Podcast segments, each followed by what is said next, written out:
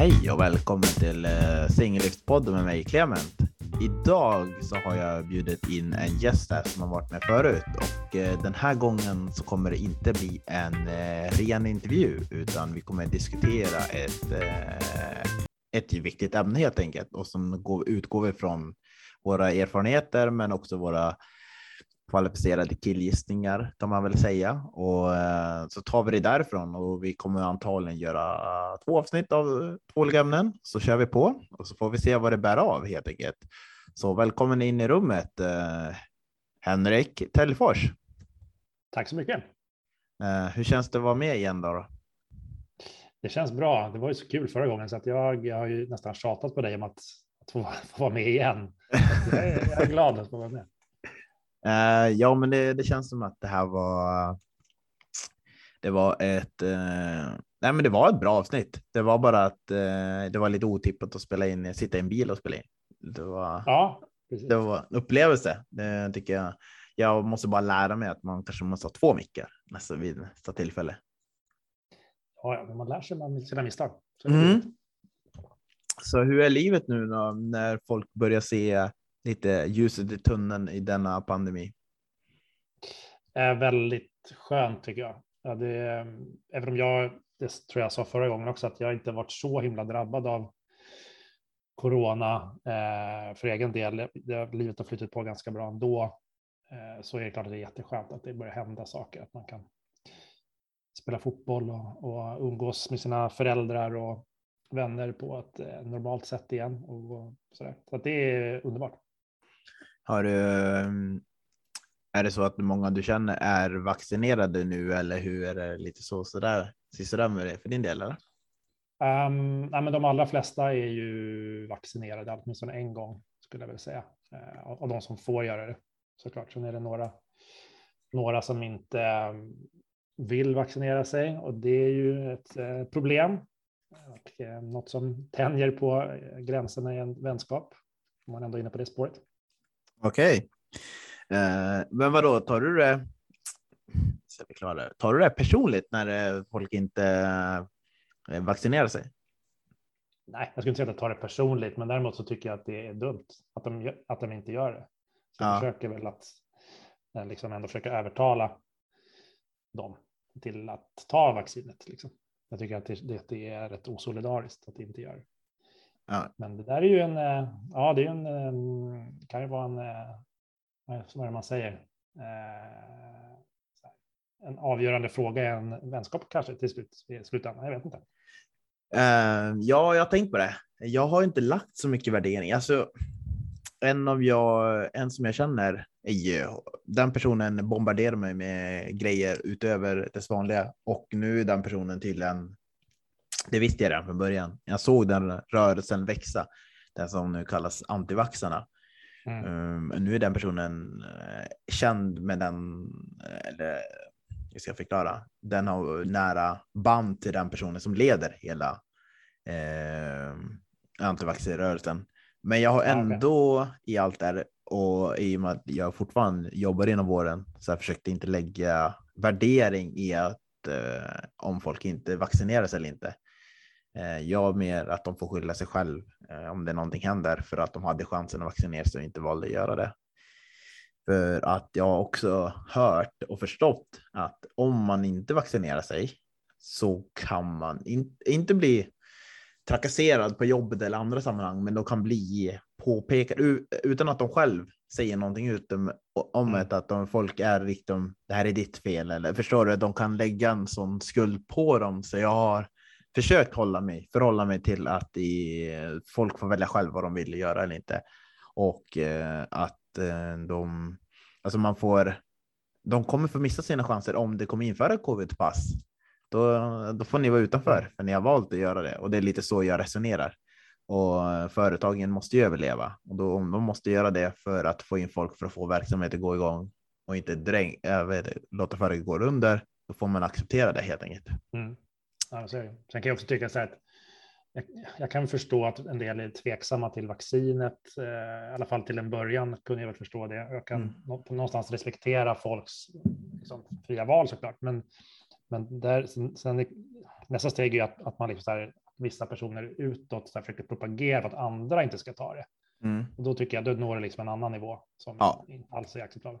Nej, men precis, det är väl det där jag, det är där jag också skiljer mig åt. Alltså, säg fine, gör inte det, men, och du, men gå inte propa, gör inte det som en, en person jag känner ska ju rädda världen från den här fascist eh, styret av världen av, eh, jag hör ju själv hur det låter, men det är exakt så den personen resonerar, att den ska rädda från den här fascistvärlden som ska få alla vacciner. Och då så här blir jag så här, mm, då, då, då kan jag medge att det tänjer på mig.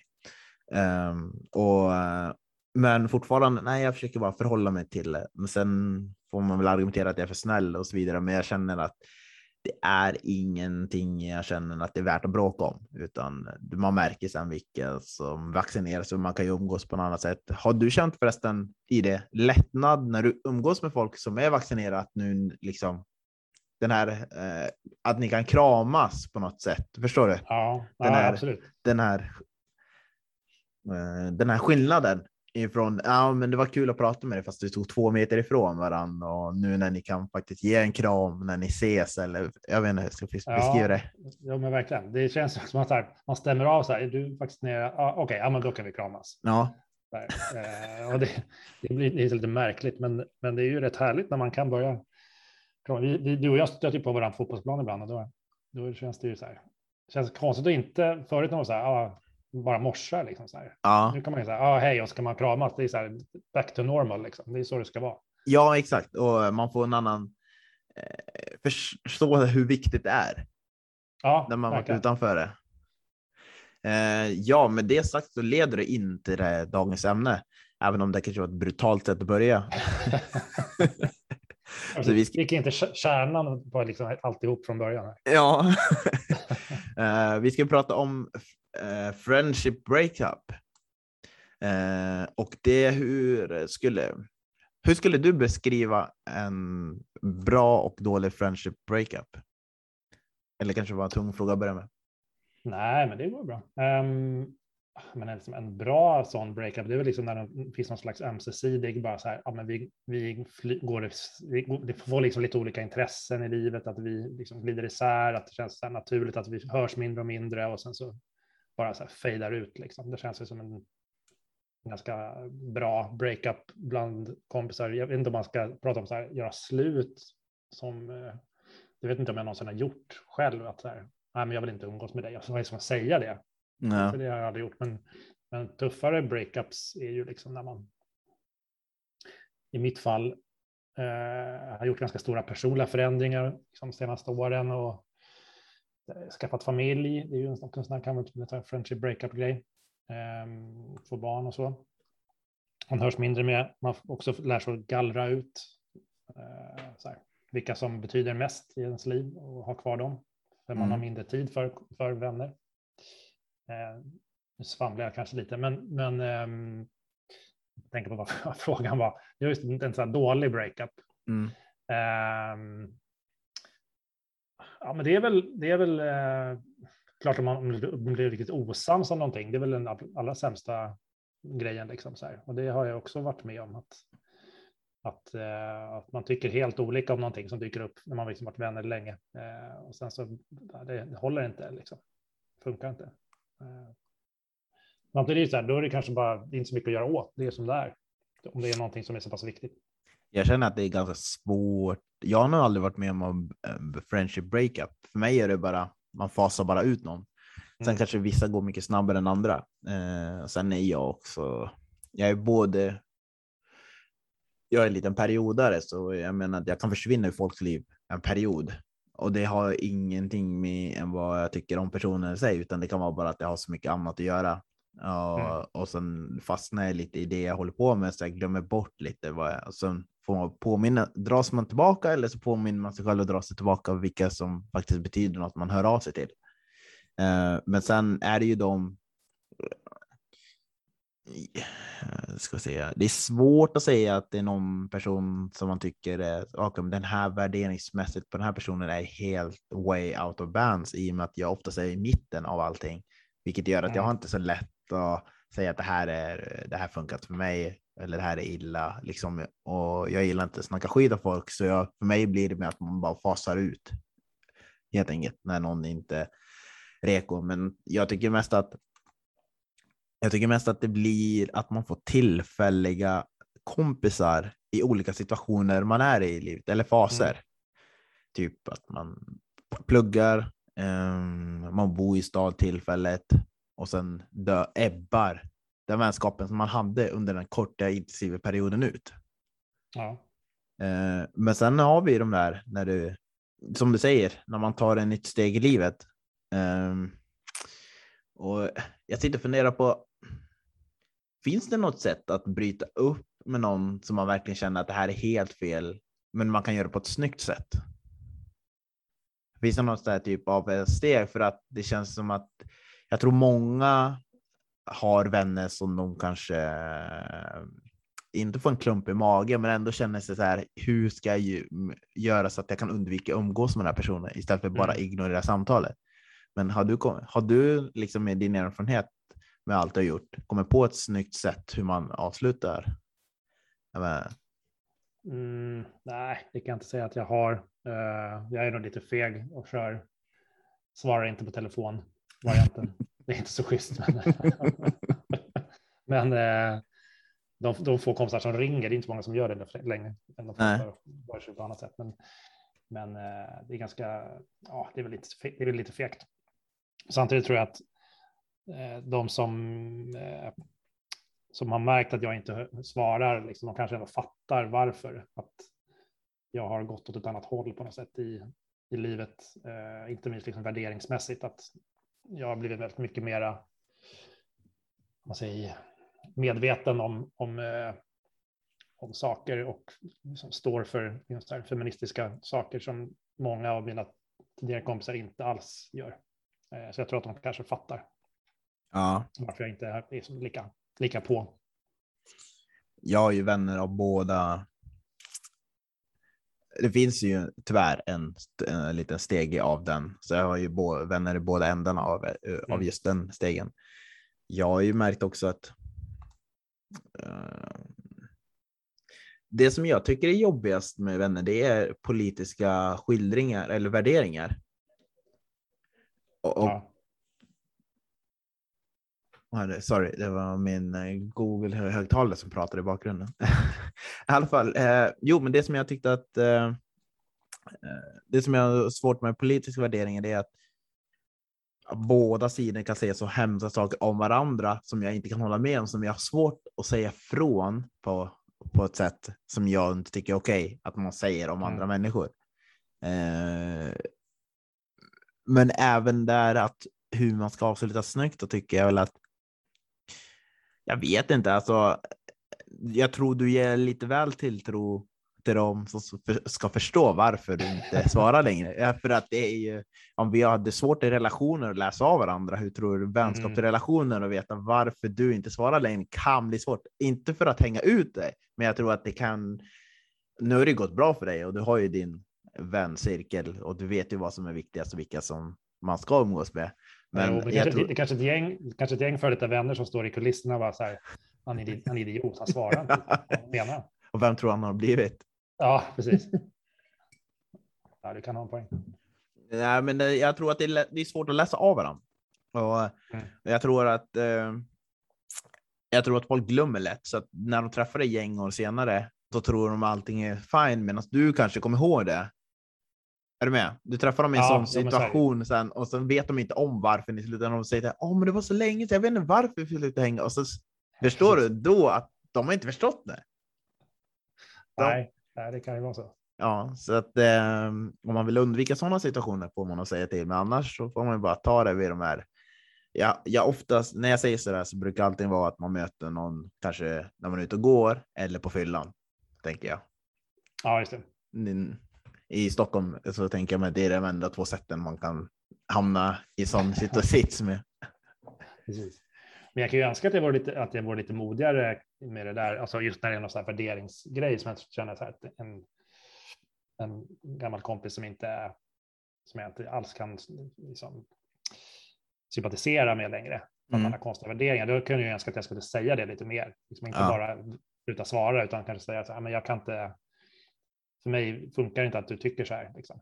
Nej. Jag kan, jag kan inte umgås med någon som tycker så här. Det skulle jag önska att jag kunde säga lite ofta. Jag har sagt det någon gång, men, men eh, det skulle jag kunna vara modigare med. Ja, jag märker ju att när jag, när jag fick den här tidningsartikeln publicerad av den här podden och då var ju rubriken var inte alls. Alltså, jag gillar artikeln ifall hon lyssnar sen, hon som skrev den, men jag gillar artikeln i sig. Men rubriken var inte alls vad jag hade tänkt mig. Uh, det var ju att jag skulle krossa könsroller. Det var inte alls vad jag hade tänkt mig med podden eller intervjun eller så. Uh, och, men jag märkte på reaktionen att det var både bra, men så märkte jag, jag visste vilka, när jag såg det så här, som verkligen inte gillade själva rubriken. Mm. Uh, och, då, och då var så här, ja, jo, men precis. Det är väl, det kanske är de man vill nå ut med hur man tänker. Men eh, jag vet inte, det var så här. Den satte mig, rubriken satte mig i en fack där jag inte hade tänkt mig att det skulle vara. Förstår du vad jag menar? Mm. Att jag var, att jag är den som fightas hårdast för allihopa, att vi ska bli eh, jämställt och så vidare. Men det är inte det jag är ute efter. Jag är bara ute efter att belysa en poäng av vi killar kan lära oss och bygga vidare på och öppna upp oss. Ja. Eh, så att eh, för mig blir det så här att nu kanske jag blir satt i en fack där jag inte själv hade tänkt mig att jag skulle hamna. Men samtidigt så ger den där artikeln mig uppslag och nå folk på ett helt annat sätt. Mm. Så um, det kanske, det kanske också skrämmer bort en del som, som till exempel, pratar, du pratar könsroller, nej men då vill inte jag, då vill inte jag intresserad av att läsa den artikeln. Ja, men exakt. Och, eller, så den aspekten också. Ja, men precis. Och då kanske de blir där, nej, men jag kan inte lyssna på den om det ska handla om könsroller. Bara, nej, men det är inte riktigt det. Bara öppna upp det och förstå. Liksom, ge en, det är lite det som har varit tanken med det här. Mm. Um, och, och det där, men det är också det som gör till exempel att det är det som gör att den här podden för mig har varit viktig. Men jag känner också att det är viktigt att göra en eh, att, att göra intryck är väl viktigt, men att eh, lämna ett avtryck och att mm. inte mm. göra som flera andra poddar, att man gör avsnitt som utan dess värde, för man upprepar samma sak. Och det, det känner jag liksom när jag haft med dig till exempel och andra människor som har vågat öppna sig om saker som de inte kanske har tänkt på. Mm. Eh, som eh, förra veckan ändå förra gången hade en gäst vars eh, jag använde, jag använde Poseidon-namn eh, för den personen. Mm, men den personens eh, reaktion efter att varit med på den var ju att de flesta av dens vänner hade, blivit, hade öppnat upp sig för den här personen. Var, jag visste inte att du kände så här. Vi skulle ha tänkt på det här. Och varför har inte vi frågat dem? För att personen var introvert. Och, då, och introverta människor kan ju vara lite instängda, eller de kan känna sig trängda i sociala situationer mm. på ett sätt man inte... Man, man tar ju för givet att de flesta är sociala och vill umgås. Men när det blir mycket folk så blir det så lite, det blir för mycket intryck. Och, och det är väl lite det som jag tyckt med podden, att man öppnar upp folk och berättar att ja, men jag känner inte att det här är okej, okay, men jag vågar inte säga det utåt, för det anses inte okej. Okay. Uh, ja, och, och det tror jag är svårt för killar att göra. För vi vill, jag vet inte, vi är lite uppvuxna med att vi, vi inte ska visa våra svagheter. Ja, det är ju verkligen. Det är hundra procent. Att, att visa svaghet är ju inte så manligt, liksom enligt normen. Nej, exakt. Um, och då är ju frågan, är det, det är, det, det är ju bara enbart stark om man går till ämnet att, uh, med friendship breakup, att stå för sin åsikt och bryta upp med någon. Men hur är det? Tror du att friendship breakup är endast av godo? Um, det kan man väl diskutera. Alltså det beror väl på lite grann. Jag, jag försöker inte heller vara så här. Jag tycker så här. Tycker inte du som mig så vill inte jag vara din vän. Det är inte alls så jag är. Liksom. Jag försöker ändå så här. Jag kan vara kompis med folk som tycker ganska olikt som jag gör. Men bara det finns någon slags respektfullhet i det. Liksom, så att, det är klart att det kan finnas något negativt i att man bara så här, om man är för, jag tror att det finns, det är väldigt stor, mycket polariserat idag, liksom, att man måste, för att vara, man liksom har sitt gäng som tycker likadant, man umgås mm. bara i sin liksom, filterbubbla. Man ser bara liksom samma typer av nyheter. Eh, på gott och ont liksom, men, men man lär sig inte någonting av, av varandra. Utan att det blir väldigt mycket så här, ja men jag umgås mycket med folk med vänstersympatier som är feminister. Här, mm. Vilket är jättehärligt och skönt. Men mm. det är rätt också befriande att prata med någon annan som har någon annan ingångsvinkel som man kan lära sig någonting av eh, och försöka påverka den. Liksom. Annars är det bara att vi sitter så här och gaggar runt det som vi redan tycker likadant. Liksom. Så det finns ju en risk att man så här, skjuter bort folk som tycker annorlunda. Mm. Eh, och det tror jag är farligt och dumt. Liksom. Så mm. det är väl det som är. Men det är ju typ det som, utan att bli extremt politiskt, men det är oftast det de eh, folk, meningsmotståndare till de som röstar åt vänster eller feministiskt initiativ mm. brukar peka på inom mediehuset. Att till exempel att det blir lite att eh, de ska ju hålla sig oberoende, men att det är det de pekar på, att det blir lite mer likriktad. Och jag tror att det finns, det är klart, alla drar sig till lik, likasinnade människor. Um, och jag tror att de, men jag tycker att uh, utan att, ja, så det som är, de brukar peka på att det blir så i mediehusen att folk tycker likadant. Men jag kan också tycka att de som påpekar det umgås med likasinnade på sitt håll. Så det blir ja, lite som att kasta sten i glashus. Mm.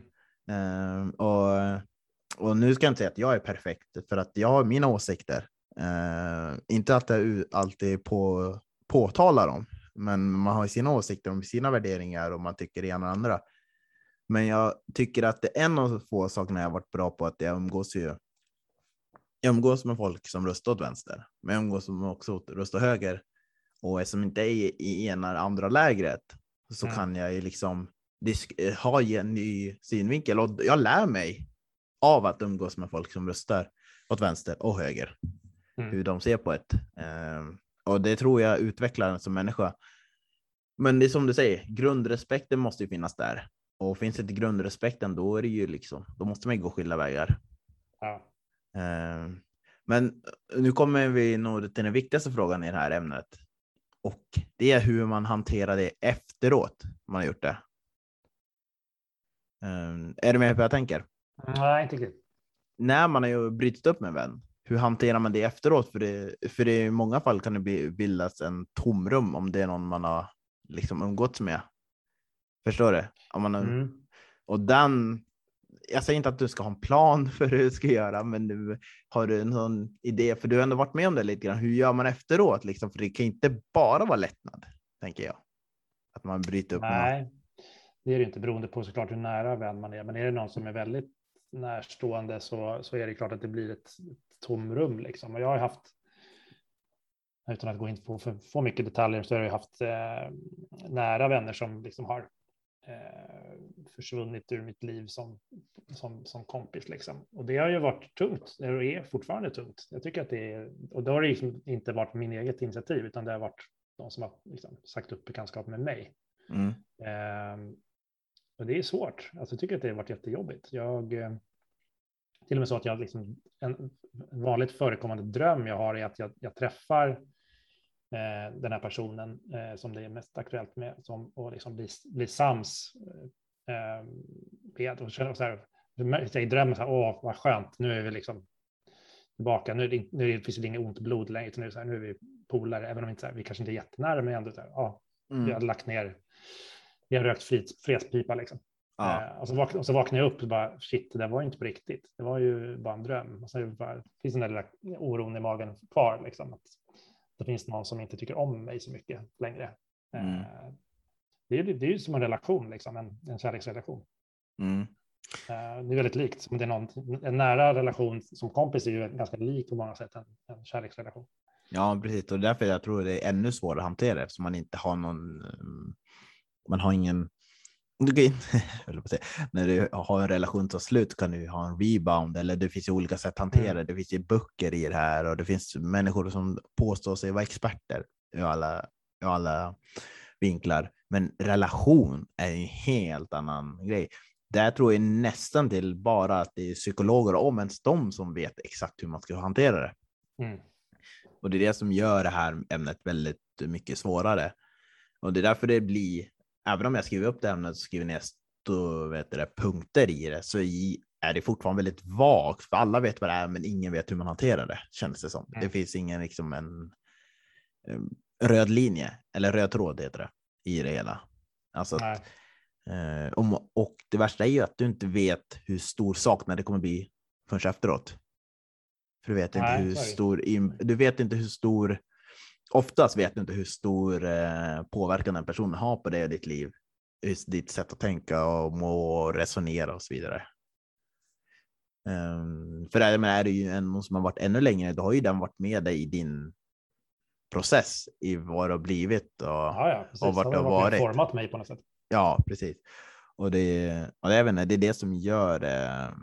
Ja, det, ja, jag tycker det är, det är det här som gör det så himla luddigt och svårt, men det känns också mm. som ett ämne man borde prata med oftare. Och speciellt, det här kommer bli jättesvårt, men alltså jag tror att det skulle ämnen man skulle vilja prata med en annan kompis om. Om personen. Mm. Även om den, äh, om den tredje kompisen blir less, så blir det så här att jag måste ju ändå avreagera mig på en annan. Ja. För går jag och bottnar i mina egna tankar så kommer jag ingen vart. Och till slut kommer det kanske bli så att man ringer upp den personen och går med på dens crap. Mm. Bara för att saknaden är för stor. För man har ingen att... Ja. Och det, eller så blir det ens partner som får stå ut med allt. ja, precis. Det är nog både, både och i mitt fall. Både, både min partner och gemensamma vänner som har fått höra, höra det där med mina ältandet om varför gick det så här? Varför, vad hände? Men eh, alltså, jag kan ju berätta en svaghet. Det här har jag aldrig erkänt annars. Alltså, när jag flyttade, okej, okay, eh, så här, jag har hållit på AIK sedan jag var fem år. Uh, och det är liksom, jag kommer aldrig byta lag, så oroa dig inte för det. Uh, eller hoppas inte på det heller. Men det, men det, det som jag har saknat är riktigt, för nu har jag ju, jag har enstaka AIK-vänner, men Mm, undrar om någon jag känner riktigt så här AIK-vän som bor kvar. Ja, det är en som bor kvar i Stockholm. Ah, okay. Men det som jag kan sakna med som all 99, 95 procent av mina kompisar är bajare. Alltså den här gemenskapen när man går på fotboll och pratar fotboll mm. ihop. Det, det har, jag kan ju prata fotboll, men det är ju en gemenskap jag saknar verkligen. För jag går ju själv på matcher nu eh, och reser själv när jag åker när AIK spelar utomlands eller när bortamatch så reser jag ju själv. Ah, och mycket, okay. Mångt mycket kan jag göra det, jag har inga problem med. Och det är lätt att säga, ja men det finns mer AIK, det kan bli mer vänner, men det är ju inte samma sak som ens närmare vänner. Nej. Och den typ av vänskap blir jag jätteavundsjuk på när jag ser alla andra som pratar om när de går på att se Bayern ihop, dricker öl på med och så vidare. För jag önskar samma sak, fast inte de färgerna. Nej, man, ja, det, det, det förstår jag verkligen. Ja, och det är en så unik grej som jag verkligen jag kan verkligen se avundsjuk på och ändå respektera den dragningskraften som är kring den klubben och den vänskapen. Uh, men det är väl ingenting jag kommer riktigt uppnå på det sättet. Jag menar, när jag får barn kommer jag uppfostra dem som aik -are. Det är liksom här ska det inte bli någon baj. Nej, men, alltså det... men då kan du gå med dina barn, det är det som är så fint. Då får du den gemenskapen då. Ja, exakt. Det är det. Att det ska... Det in... ditt crew. Nej, precis. Det ska indo... Indo... indoktrinera. Nu kan jag inte uttala det längre. Men jag, jag, jag, jag rätt. Ja, få dem att vi har Men det är liksom, det är som utifrån och speciellt när man flyttar till Stockholm. Så där är väl det som man kan känna, i alla fall för min del, det jag saknar som mest vänner. Mm. Men eh, samtidigt så får jag ändå vara tacksam för dig faktiskt. Eh, för du tog mig den första utlandsturneringen någonsin. Men det har ju ja, gett mig några nya vänner också. När vi åkte till Prag. Precis. Vi ändå pratar om fotboll på hög nivå så pratar vi på det spåret. På det spåret. ja, men det är så här, det är en helt annan grej att resa iväg med vänner. Ja, verkligen. Eh, så vi gjorde den helgen och eh, även om det blev en och annan öl vilket jag glädjeläget drack, så var det ju liksom han lära känna någon på ett annat sätt. Även om man inte umgås med dem på det sättet så lärde man känna dem. Mm. Um, och det är väl ett sätt jag kan man säga motverka breakup om ni och reser med någon annan helt enkelt. Så får ni en djupare gemenskap eller kanske uh, det också blir breakup för att man ser hur folk är när de reser. Vem vet? Ja, men det är precis samma sak med en relation också. Här, ja. Åk på semester ihop så får vi se ja, exakt. Men to be eller inte. Ja, eller hur? Uh, jag tänker att jag rundar av det här ämnet. Ja. Uh, det där kommer jag klippa. En sista fråga bara på, innan, Yeah. på friendship-grejen. Yes. vi bryter. Ja. Eh, kan du känna så här att du, eller jag känner ofta att jag blir less på dem som inte, eller säger så här, jag, jag är ofta den som hör av mig till folk generellt Mm. typ och vill, vill se och hitta på saker. Mm. En del är bra på att, att göra det tillbaka ibland, Mm. medan andra är asdåliga på det. Mm. Och då kan jag känna så här, varför ska jag, varför ska jag alltid hålla på och vara den som anstränger mig? Liksom? Mm. Eh, Folk som inte anstränger sig tillbaka, eller som oftast kanske säger nej, "Nej, jag kan inte då, tänker man så här, men då får du föreslå något annat datum då, men då gör de inte det. De har jag liksom, nu, nej, nu struntar jag i det, nu tänker jag inte. Så de är också så här, försöker jag fejda ut.